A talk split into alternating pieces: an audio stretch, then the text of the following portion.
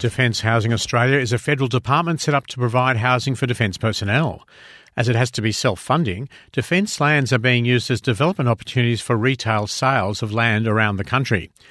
One such area is the Lawson grasslands in the northern suburbs of Canberra, where there are concerns for endangered species in an area slated for housing development and sale.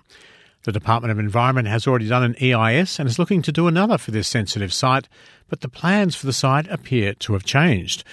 Hedda Murray has this story. In the leafy backblocks of Canberra, a battle rages over a patch of critically endangered natural temperate grasslands and box gum woodland, locally referred to as Lawson North grasslands. It's an environmental battle of small yet epic proportions. The Commonwealth Government, through Defence Housing Australia, also known as DHA, wants to build houses on this endangered ecosystem. This has met with strong and sustained resistance from the community. David Pocock, Independent Senator for the ACT, is worried. Have huge concerns. You, you look at temperate grasslands, there's 0.5% of it left in a good condition nationwide.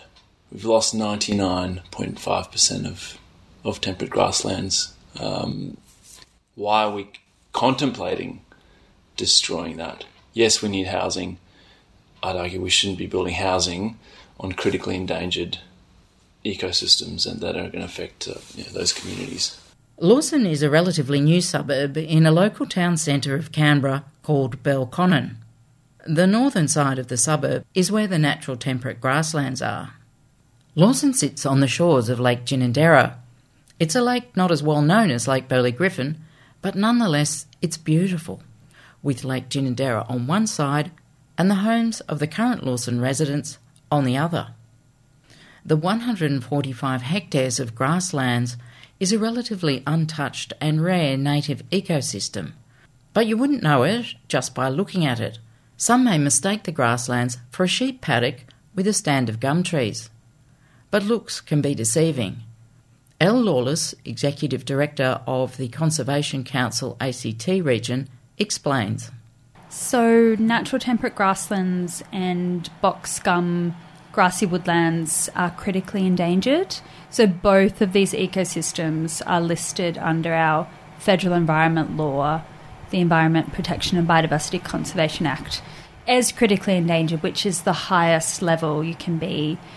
And so that means that they're incredibly rare, incredibly precious, and once they're gone, they are gone forever. The proposal was nothing if not controversial.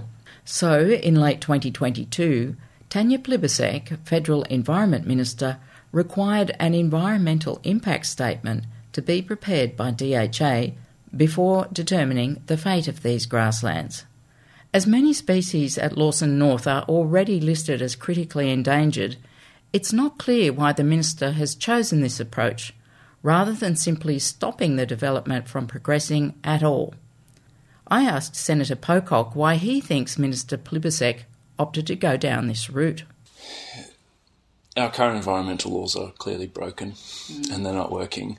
You look at something like Lawson uh, grasslands, it's, I guess, it's a, a microcosm of what's happening across across environmental approvals in Australia. And I think really important that the community keeps advocating, but as part of that, demands stronger environmental laws. But not just that, demands an EPA, an Environmental Protection Agency, that can make these decisions at arm's length from government. Many endangered and threatened species call Lawson grasslands their home. The golden sun moth, the striped legless lizard, the Perunga grasshopper, there are hundreds of native plants and animal species living at Lawson North grasslands. As Lawson is in the ACT, I asked Rebecca Vassarotti, ACT Minister for the Environment, why she thinks Tanya Plibersek did not put a stop to DHA's proposal from the very start. Yeah, so look, here in the ACT, we are really privileged to be the stewards of some of the most intact grassy woodlands um, in Australia and, in fact, in the world. And we know that they are really important ecosystems and they're really important habitat for a nam- number of threatened species, including um, legless lizards, which um, are, you know, are reliant on this habitat. And so we know that this is a species that's prominent in um, in the Lawson grassland. So we do see see the loss of this habitat as a really significant threat, um, and we're really concerned about continuing to see the loss of habitat for some of our really important threatened species.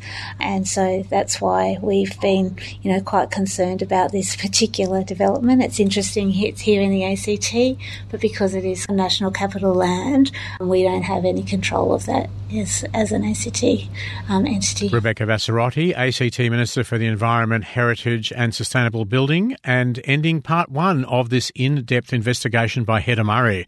Stay tuned tomorrow for The Wire for the conclusion to the story.